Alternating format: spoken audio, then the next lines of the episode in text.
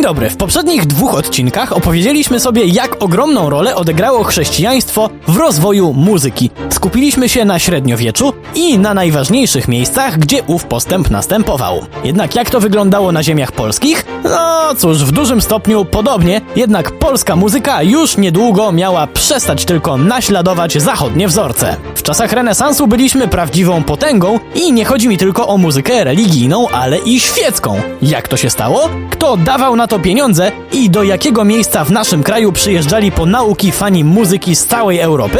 Przy mikrofonie Wojtek Drewniak, pora na kolejny odcinek programu w Drewniakach przez muzykę.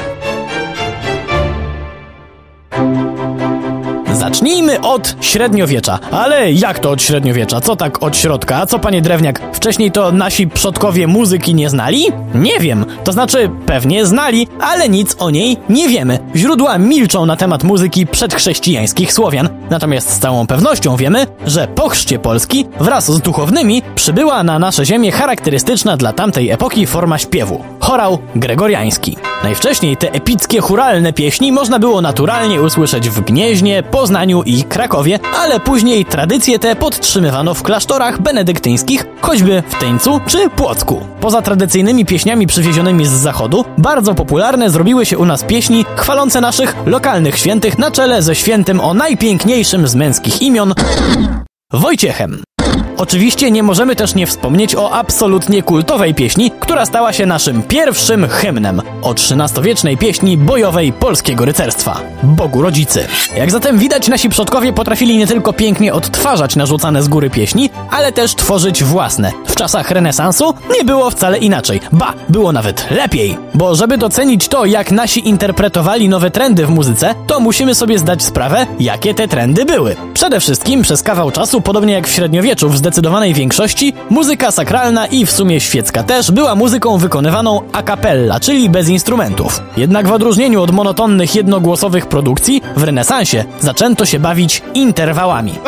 Co to znaczy? Porównajmy to sobie do czegoś, co każdy kojarzy. W pewnym uproszczeniu wyobraźmy sobie, że muzyka średniowieczna jest jak jeden dźwięk zagrany na gitarze. Jedna długa nuta. Natomiast w renesansie zaczęto do podstawowego dźwięku, do tej jednej długiej nuty, dodawać kolejne o innych wysokościach. Więc o ile muzyka średniowieczna brzmiała jak jeden dźwięk, tak muzyka renesansowa śpiewana była jak cały akord. Od razu ciekawiej, prawda? Renesans w muzyce europejskiej to generalnie bardzo ciekawy okres, bo przecież i reformacja, i polichuralna szkoła wenecka. Spokojnie, to temat na inny raz. Bo dzisiaj chciałbym skupić się na czymś teoretycznie mniej istotnym, ale prawda jest taka, że owe zjawisko pomogło oderwać się sztuce świeckiej od kościoła. Bo wcześniej, jak się nie miało wsparcia kościelnego, to o robieniu sztuki można sobie było pomarzyć. Natomiast w renesansie zaczął rozkręcać się na dobre tak zwany mecenat. Albo sponsoring, jak kto woli. Jak ktoś miał dużo kasy i chciał mieć na przykład prywatną kapelę, albo wspierać swojego ulubionego twórcę, który w zamian za to, że nie będzie musiał się martwić o środki do życia, raz na jakiś czas namaluje albo skomponuje swojemu chlebodawcy jakąś piosenkę, to nie było problemu. Wszyscy w ten sposób wygrywali. Jednym z najważniejszych mecenasów renesansu był absolutnie zakochany w muzyce nasz król, Zygmunt Stary. Nie tylko nakazał, żeby w elitarnym zespole kapłanów, śpiewaków koncertującym codziennie w kaplicy Zygmuntowskiej byli tylko Polacy, ale też dokładał wszelkich finansowych starań, żeby Kraków stał się muzycznym centrum Europy. Udało się? No pewnie. Za jego czasów i w sumie za czasów Zygmunta Augusta też, to właśnie do Krakowa przybywali uczyć się młodzi fani muzyki, a z Wawelem związani byli tacy goście jak Wacław z Szamotu czy Szymon Starowolski. Byli twórcy takiego formatu, że na ich dzieła, które niestety tylko w małej części dotrwały do naszych czasów, z zachwytem spoglądali twórcy z Włoch czy Niemiec. W tłumaczenie tekstów Starego Testamentu na polski, żeby później można było zrobić z nich pieśni, też zaangażowano speca z najwyższej półki, bo mówię tutaj o Janie Kochanowskim, który we wstępie do tego wydania, tak w sumie nie do końca skromnie, napisał Są łacniuchno, czyli ładniutko, uczynione prostakom niezatrudnione, nie dla Włochów, dla Dla naszych prostych domaków.